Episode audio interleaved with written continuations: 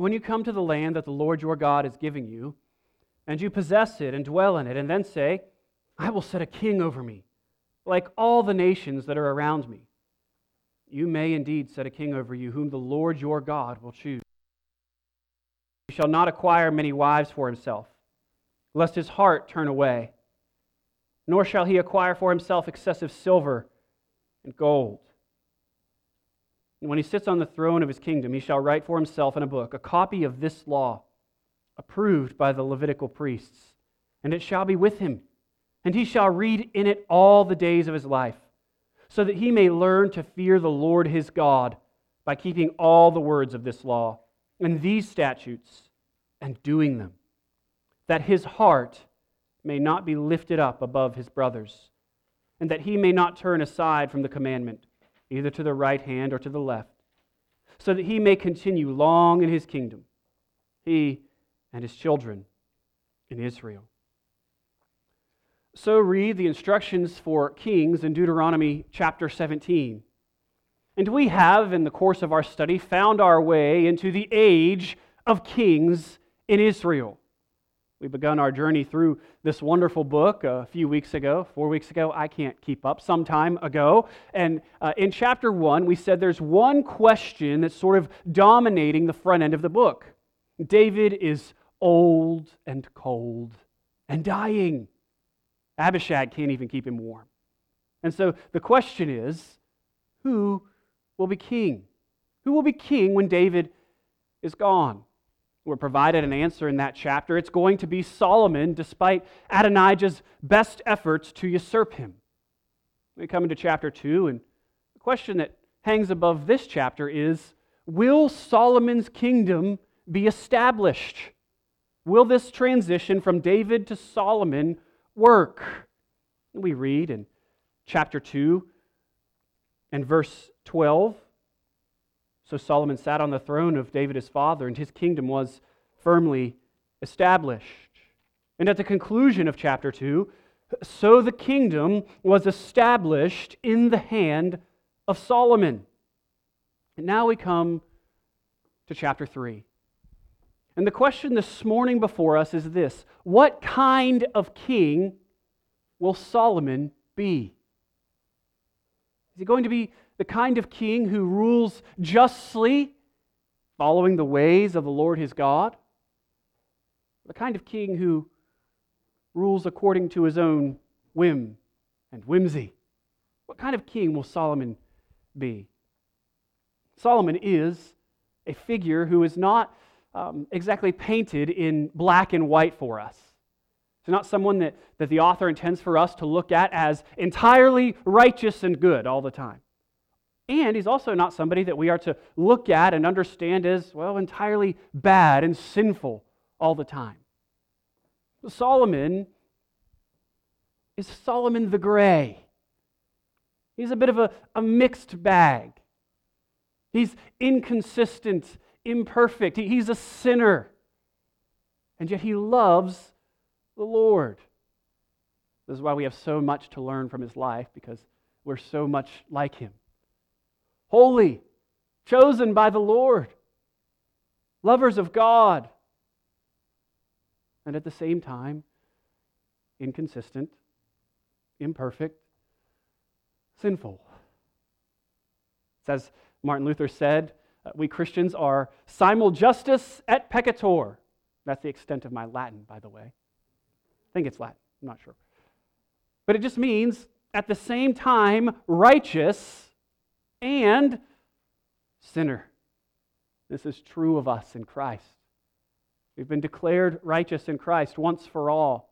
Uh, we're growing in righteousness as we progress in our sanctification, becoming more like the God who has saved us, and at the same time, we are imperfect and sinful.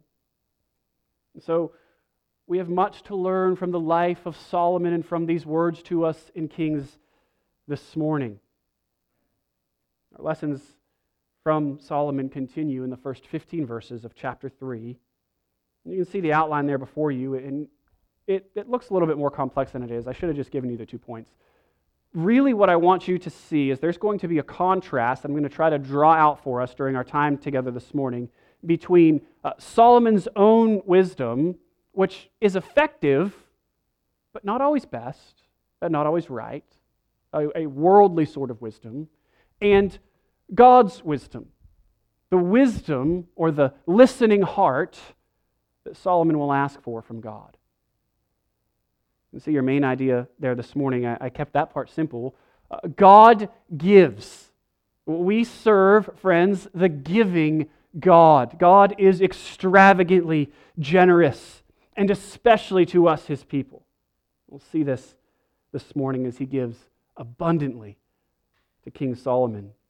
And then I want to exhort you, in light of who God is, to love him and live to please him. Love and please God. With that in mind, let's pray, and we'll begin sauntering through the text this morning. Father, we thank you for this Lord's Day. What a privilege it is to gather together and to worship you with song and prayer and by participating together in the Lord's Supper. What a privilege it is to call you Father, to know you as Father rather than as Judge, because of the wonderful work of Jesus Christ who shed his blood for us. Lord, we don't know how many Sundays we have. We don't know how many times we will get the opportunity to obey your word by gathering together and encouraging one another. And so, Lord, we pray that you would help us to count this time as valuable, as precious to us. You have assembled us here together in this place, and we pray that you would give us each listening hearts, that we might hear your word and live according to it. This we pray in Jesus' name. Amen. Let me at verse 1 of chapter 3. Solomon made a marriage alliance with Pharaoh, king of Egypt. The alarm bell should be going off here. Egypt. He took Pharaoh's daughter and brought her into the city of David until he had finished building his own house and the house of the Lord and the wall around Jerusalem. And the people were sacrificing at the high places. However, because no house had yet been built for the name of the Lord. Solomon loved the Lord, walking in the statutes of David his father. Only he sacrificed and made offerings at the high places. And the king went to Gibeon to sacrifice there, for that was the, the great high place. Solomon used to offer a thousand burnt offerings on that altar. Solomon's reign is underway, his kingdom is established, and right here at the front end of chapter 3, we see that he is continuing to try to more firmly establish his kingdom. And the author is sort of sprinkling for us some of these ominous seeds that we will watch germinate throughout Solomon's reign. We've seen a few of them already in chapter 2. Remember, David, when he's coming close to the time to die, tells Solomon to take care of some things. Uh, he says, Make sure uh, that you take out Joab and Shimei, and you deal with Abiathar, the high priest. And of course, uh, ends up he has to deal with Adonijah too. But if you remember in chapter 2, Solomon's kind of carrying out David's will, and, and we're left kind of going, it seems like justice, but is it justice, right? He sends, he sends the punisher, uh, Benaiah, to, to take out Adonijah after Adonijah asks for Abishag, which really sort of seems like he's trying to get in on the kingship again, and so takes him out. Then he expels from the priesthood Abiathar. And then he, he goes and he kills Joab at the altar. Joab's taken hold of the horns of the altar, and he's like, Don't can't kill me here. And Solomon's like, Wanna bet? Punisher goes and does what he does. And then there's Shimei, who had cursed David when Absalom had rebelled and David was leaving the city, threw rocks at him, cursed him, spit on him. Really nasty stuff. And then when David was coming back into his kingdom, having quelled the rebellion, Shimei comes to him and says, basically, hey, my bad. Had it wrong there. Please don't kill me. And David says, uh, I'm not going to kill you. You won't die by my hand. And it sounds a lot like a pardon, and, and I think that's probably what it sounded like to Shimei. But then, towards the end of his life, David says to Solomon, Hey, take care of, of Shimei because he cursed me. And so Solomon, in the course of kind of laying out this justice question mark to help establish his kingdom, comes to Shimei and says, All right, I'm going to make you live in Jerusalem away from your land. And if you go outside of the boundaries that I've set, well, it's not going to go well for you. And of course, after some time passes, Shimei goes outside of the boundaries, probably thoughtlessly, returns back to the boundaries inside of which he is to dwell. Solomon had someone watching him, and I think it was Benaiah again, probably. He ends up dead. And so we come to chapter 3, and we're going, the kingdom is established, but what kind of kingdom? Is this justice? It's, it's cloudy at best. Is Solomon the right kind of king, or is he the wrong kind of king? Is he operating according to his whim and whimsy, according to worldly wisdom, or, or is he carrying out God's prescriptions? It's not, it's not exactly clear. And the author gives us three, three more seeds that are a little ominous. First, we see that Solomon takes a wife of a foreign faith. You see that right there in verse 1. He marries Pharaoh's daughter. This is not something that any Israelite is allowed to do. And look in Leviticus, and at the beginning of chapter 17, they're told basically, don't marry all the people that were in the land. And it's not a race thing. He's not saying, uh, don't marry these people because they're a different race than you. It is a religion thing. Don't marry these foreign women because they will bring with them foreign gods. And you will find your heart chasing after those foreign gods. Don't do that. And here we, we see that Solomon marries Pharaoh's daughter. Most of us are probably familiar with how Solomon's story ends, too, are we not? Many, many foreign wives. Spiritual adultery, and false worship. There's a lesson in there for all of us that we ought to guard our hearts and make sure we are exclusively devoted to the Lord. There's a message for uh, those of us who uh, may be unmarried and seeking a spouse. Uh, God does not prevent us, prevent, does not permit us to marry someone of a different religion. Paul says it in 1 Corinthians. You are not to be unequally yoked. Yoke is that thing, I think, some of you farm, I don't know. Goes around two animals, puts them together. Saying, don't be joined together with someone who isn't also a Christian. It's not permitted. Missionary dating is a bad idea. The Bible supports marriages of couples from different races and backgrounds and all walks of life, but it does not support the union of people from different faiths. Solomon finds himself a foreign wife, disobedience to the word of God. We also see that Solomon has put his faith in a foreign power. And not just any foreign power, Egypt.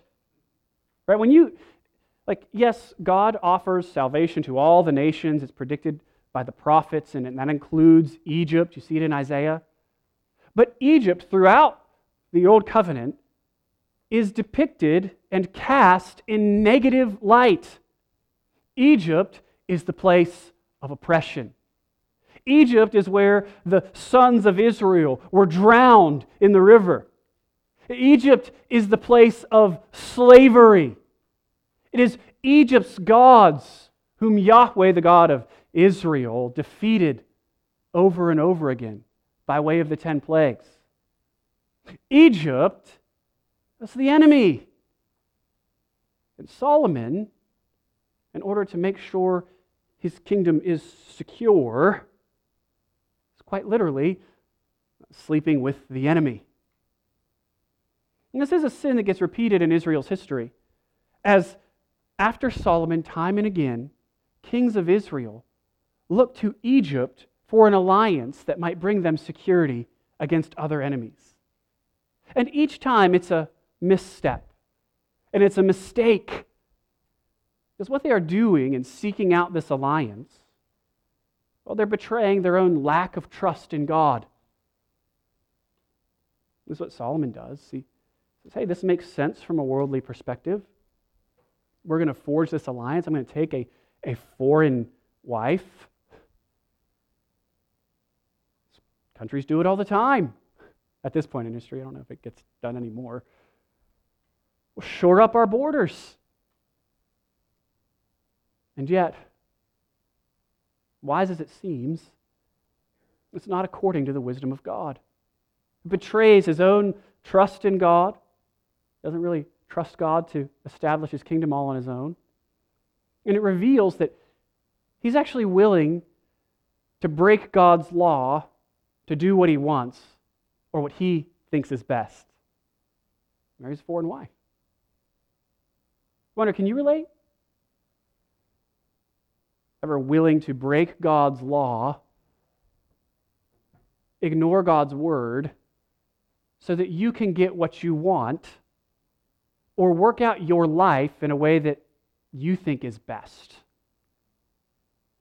This is what Solomon does here. Friends, we must learn and relearn the, this basic truth of Christianity, right? Trust God. Trust God. Believe Him. must refuse, and this is a theme, right, to operate according to our own worldly wisdom.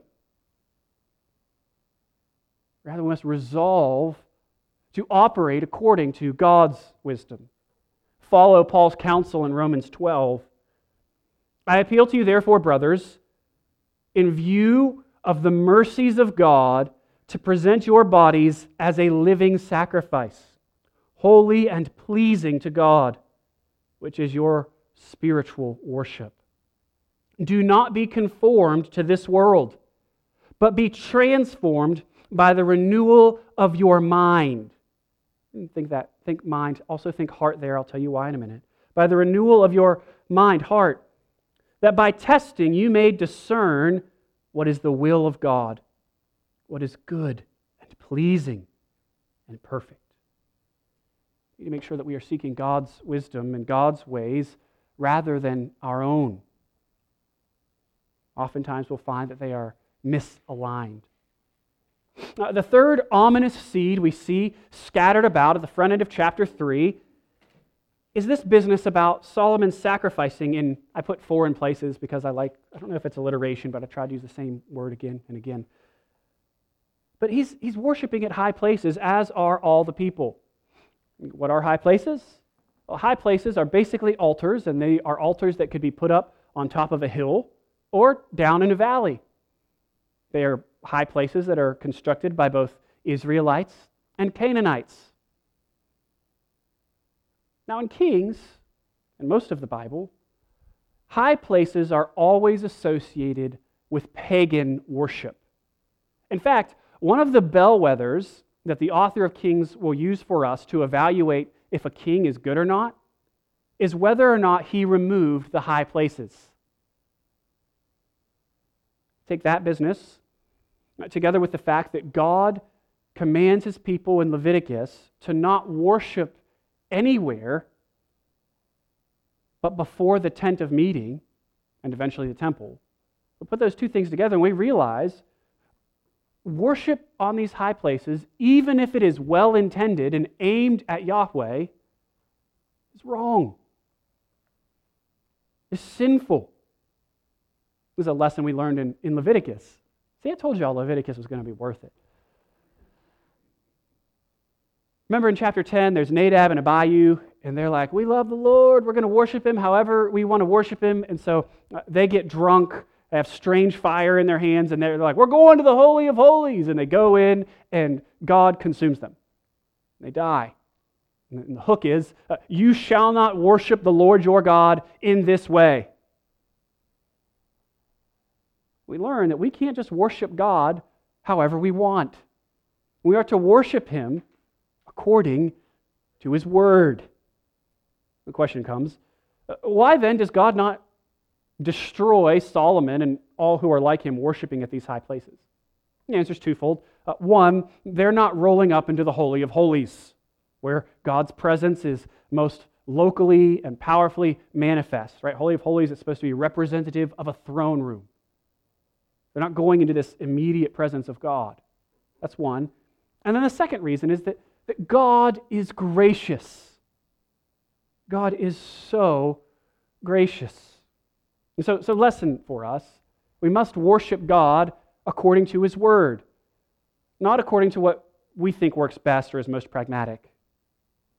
Practically, what that means for us Christians is, and this is one I hear a lot I'm a Christian, but I don't need to gather together with other Christians on Sunday morning to worship the Lord. I don't need to belong to a church. I, God and I have an understanding. We have our own deal. It's not in the Bible. I just know it because I, I feel it. And, and I go into, you know, we live in a beautiful area here in Appalachia, and I, I go into the mountains and I hike and, and I, you know, sometimes I take my Bible, but sometimes I just I take my Washington Post or my New York Times with me, and I just I just sit there and read and think and, and look out onto the valley, and that is my time with God. That's how I worship God. Okay, uh, great. You can worship God. All of life is worship. We can devote uh, everything to God's glory, right? Uh, 1 Corinthians 10 31. Whether you eat or drink, whatever you do, do it all to the glory of God. We're worshiping people. But what the Bible does tell us in regards to our specific worship of God is that we must not give up gathering together in an assembly like this to worship Him. That we are required to hold one another accountable to holiness. That we are to submit to our leaders and follow their way of life. God is to be worshiped according to His Word, not according to what you think works best.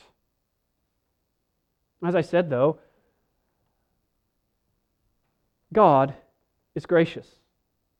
And though there are ominous seeds here, the overall portrait of Solomon from this point forward until his idolatry is glowing.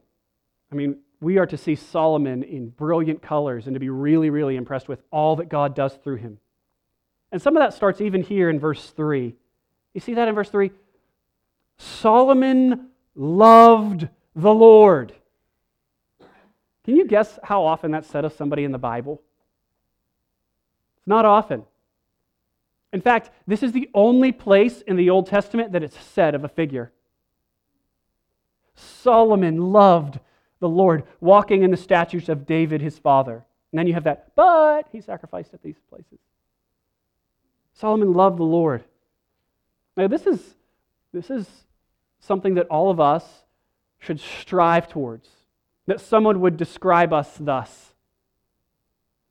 I wonder, brother, sister Christian, if someone were to reflect on your life, giving description of it to someone else, how long would it take them to get to loved the Lord? My hope is, is that we would all strive to have that written on our tombstones. So I'm Solomon loved the Lord. And like we said, he's Solomon the Gray. He's, he's worshiping in a way that's not best. And yet, God continues to be gracious. God gives. Look at this at verse 5. At Gibeon, the Lord appeared to Solomon in a dream by night. And God said, Ask what I shall give you. I love this. I love this. So Solomon's imperfect in his worship. He's inconsistent in his piety. He's not, he's not listening to the scripture completely, and yet God meets him. Isn't that encouraging for you when you find that your life has sin in it? Not as consistent with God's word as you would like, that he, he still meets his people. He meets Solomon and he asks him, What, what shall I give you? God is so generous. In James chapter 1, verse 17, we read, Every good gift Every perfect gift is from above, coming down from the Father of lights, with whom there is no variation or shadow due to change. Of his own will, he brought us forth by the word of truth, that we should be a kind of first fruits of his creatures. Non Christian, every good thing you have is a gift from God. Every good thing you have is from God. And it's meant to serve as a sign in your life, pointing your whole life to Him. God's good gifts are meant to lead you to faith in Christ Jesus our Lord. God is a good gift giver. I encourage you this morning, non Christian, to see how good God is. He was good enough. Father was good enough to send his one and only Son to take on flesh, to die a bloody death on the cross in the place of sinners, all who will repent of their sin, that's turn from their sin, and trust in Jesus. God wants you to know that. Uh, turn from your sin this morning and trust Christ. The good gifts of God are meant to point you in that direction. Christian, let us, let us too meditate on the goodness and the generosity of God. Love that verse 18 in, in James 1. Of his own will, he brought us forth, that has caused us to be born by the word of truth we know God because of his goodness to us, because of that wonderful gift of salvation. It ought to lead us to, to praise and give him thanks. Every gift of God, from, from our salvation, which was purchased by Christ, to our families and our loved ones, to, to football, to our daily bread. All of it is meant to elicit praise and worship of our great God and King.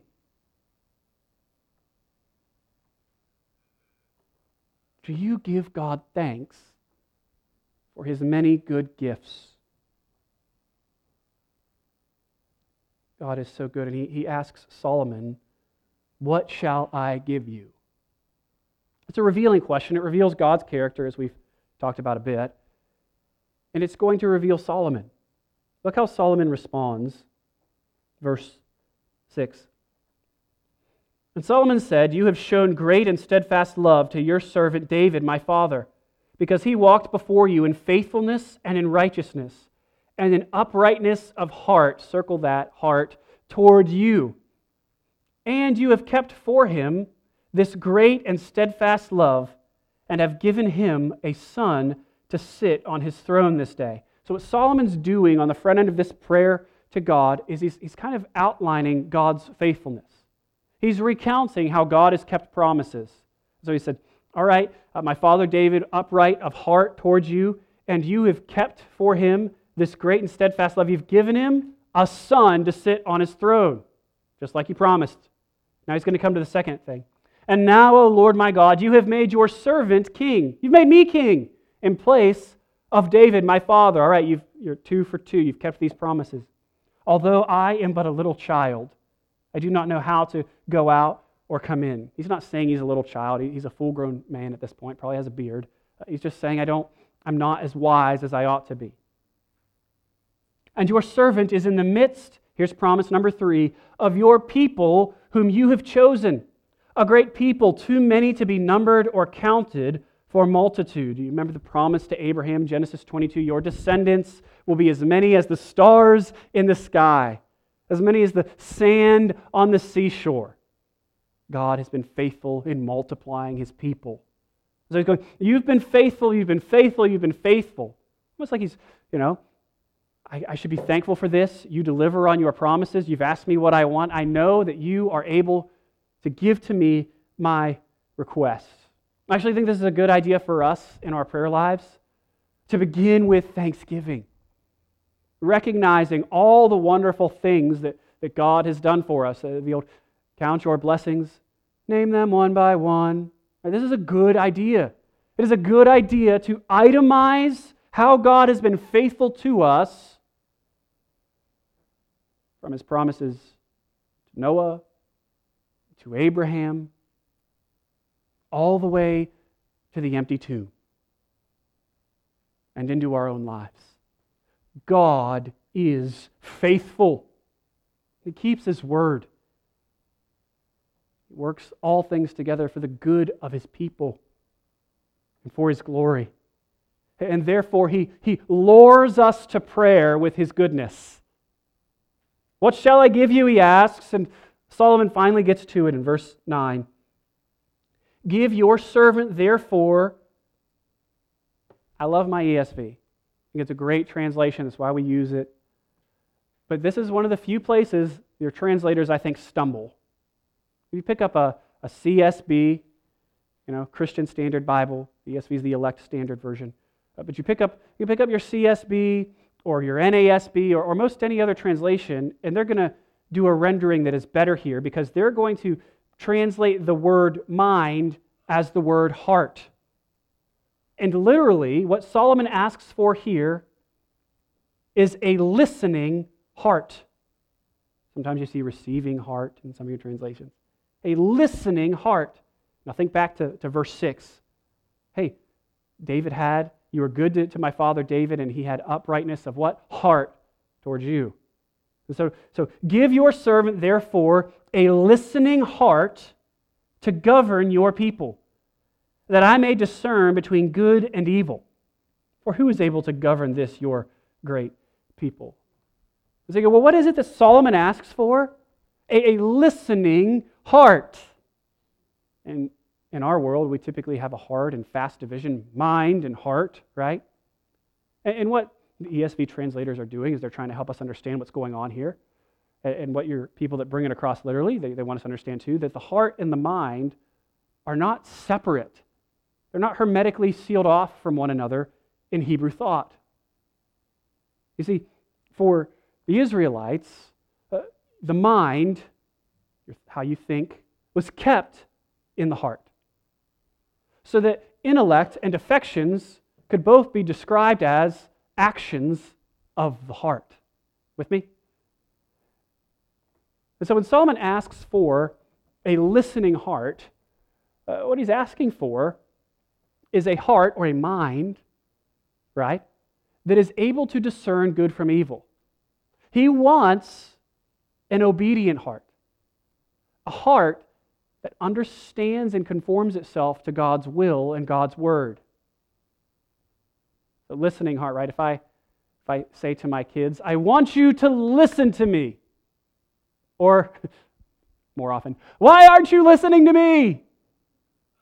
What I'm saying is, I want you to obey me. You see, Solomon's saying, Give me an obedient heart. Give me a heart that is after your will and your word and your ways so that I can act rightly as I am leading your people as their king. As for a listening heart. And then notice the purpose. Why does he ask for a listening heart? To govern your people to govern the people justly. Solomon's first concern is, is not himself, but the people. Now, if you hear that and you go, huh, this means that the next time I pray, maybe even right now, I am going to, um, going to ask for wisdom because, well, God gives it, and He gives a lot more. Because I read ahead. Look, at verse 11. God said to him, Because you have asked this, and have not asked for yourself long life or riches, or the life of your enemies, but have asked for yourself understanding to discern what is right, behold, I now do according to your word. That usually doesn't happen in the Bible. According to your word, Solomon. Behold, I give you a wise and discerning, and the word there is lev, which is heart. I give you a wise and discerning heart, so that none like you has been before you, and none like you shall arise after you. I give you also what you have not asked, both riches and honor, so that no other king shall compare with you all your days. And if you will walk in my ways, keeping my statutes and my commandments, as your father David walked, then I will lengthen your days. So if you're, if you're sitting back and you're, you're thinking, all right, this works out good for Solomon, he, he asks for wisdom. God is like, impressive, you know, no, that's great, good request.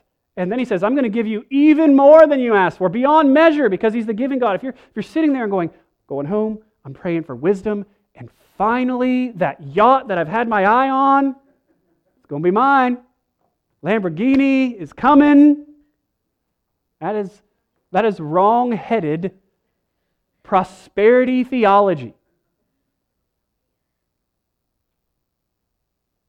Solomon's motive for wisdom, he's not asking to get more stuff for himself. What's he asking for? To, to govern the people. The reason that he wants wisdom and a listening heart, he has to, to love God, I'm sure, but also to serve God's people. To serve God's people. Question is a revealing one. It reveals God as the giving God. It reveals Solomon as, hey, he's pretty smart in his own right, asking for wisdom. He asks for something that will serve not himself primarily, but the people of God. I wonder, Christian, how would you answer this question? Because the question is a revealing one. God says to you, What shall I give you? You're answering, Better job, more money, better health.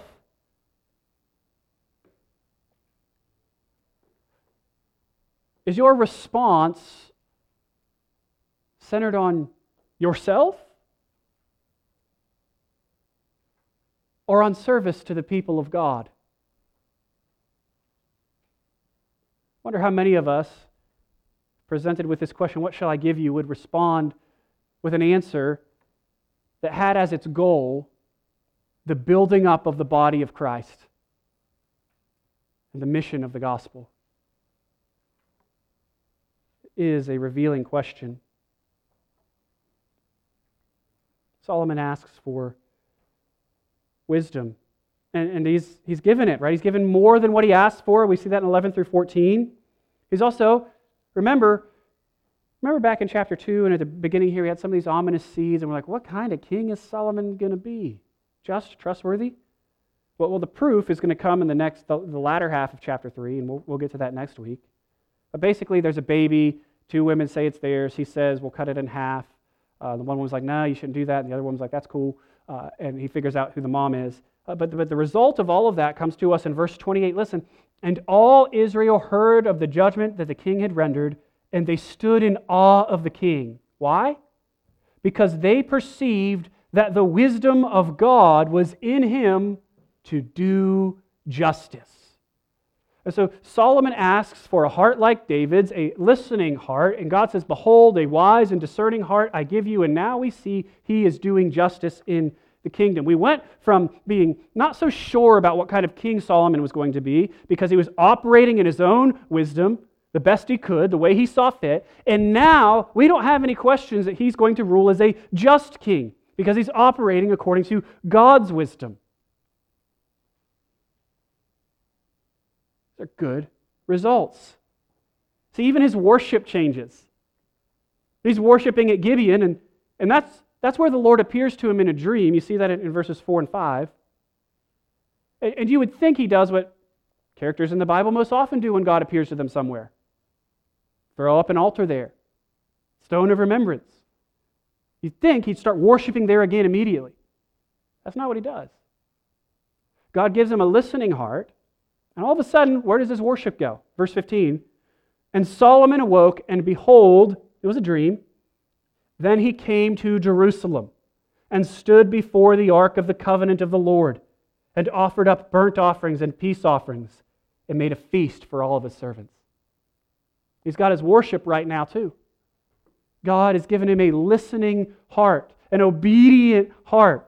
And so now his worship is in the right direction, and his kingdom is going to be established under his wise administration of justice.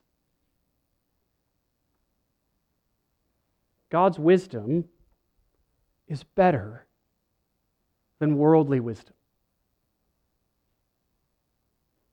And yet it's so hard for us to choose to pursue obedience to God's word rather than what we think best fits a situation. Oftentimes we have sort of a ethereal, intangible, like you can't get a hold of it sort of idea of what wisdom is. In the Bible, it's pretty concrete. The fear of the Lord is the beginning of wisdom. And the wise man obeys the commands of the Lord. Wisdom is to have a listening heart, it's to have an obedient heart, it's to obey God's word. My prayer is that we would be a wise people, that we wouldn't be, as Romans says, conformed to the pattern of the world, but transformed by the renewal of our, our minds, our hearts, how we think, how we behave. One last little section here. Notice how God responds to Solomon's prayer. What's he say? I mean, do you see it? Verse 10 It pleased the Lord that Solomon asked this. Isn't that incredible? I, I want to be, be clear here. I think there's confusion. Uh, the, let's, let's hold these two truths together. We'll, we'll call one union and the other communion. Kind of work together. Our union with Christ, our union to God through our faith in Christ, means that our standing with God is sure and certain.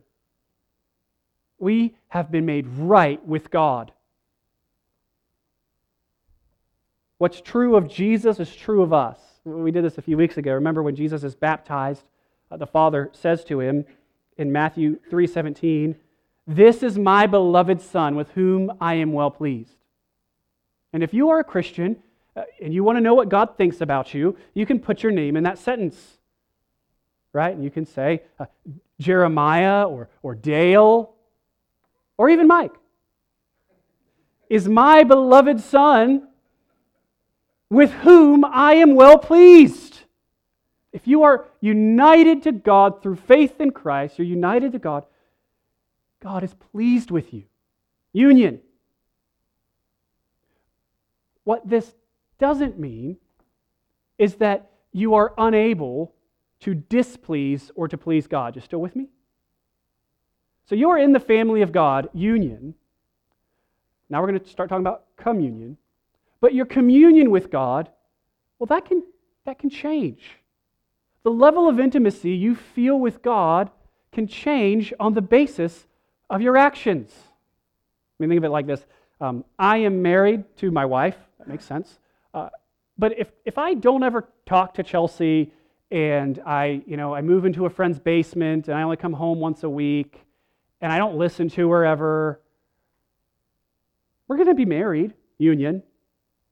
But our communion, right, the state of our marriage, well, it's not going to be great. But if I do those things, if I, if I listen to her and whisper sweet nothings into her ear and go on dates and the stuff you're supposed to do. No, our relationship, our communion, is going to be more vibrant. Maybe, maybe the parent son analogy will work better here. Uh, we are adopted into the family of God, and our relationship, how we relate to the Father, we're going to experience intimacy more or less based on our obedience to the Father, right? So when when your kids disobey you, well, certainly they can displease you, but you're not, you're not going, you're not in the family anymore. no, they're still your son, still your daughter. And likewise, your kids have probably pleased you at one point or another in your life.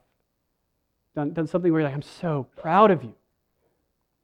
Likewise, God, we, we can please God. This is the point I've been getting to. So, union, united to Christ, communion, where we're at in our relationship with God can, can change. This doesn't change with me.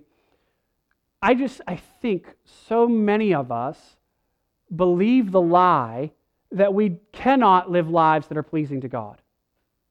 Right? So if I would ask, Christian, can you please God? I think many of us would be tempted to say, no.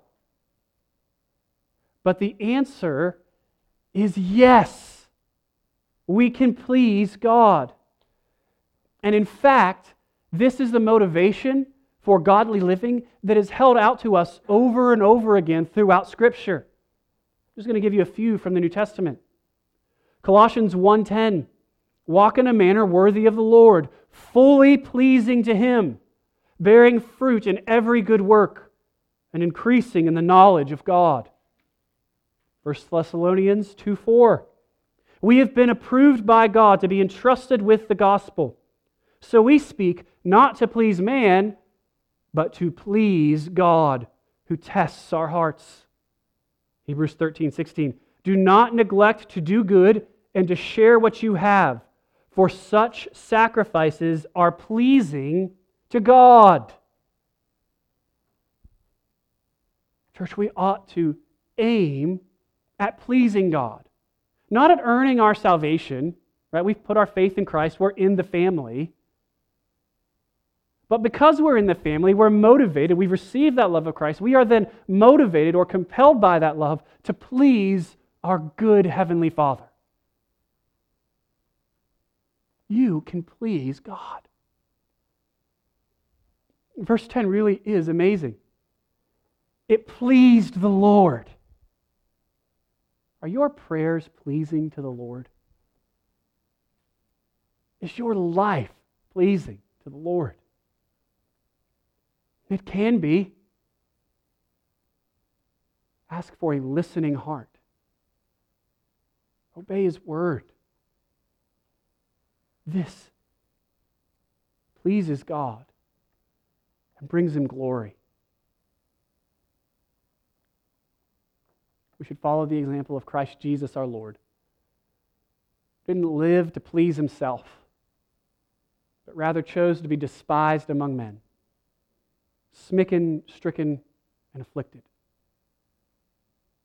He chose to humble himself as a servant to the point of death, even death on a cross, so that he would be hailed as the king he is, so that you and I could be reconciled to God and to one another, and so that God would be pleased, glorified. Let us walk in the way of Jesus. Let's pray.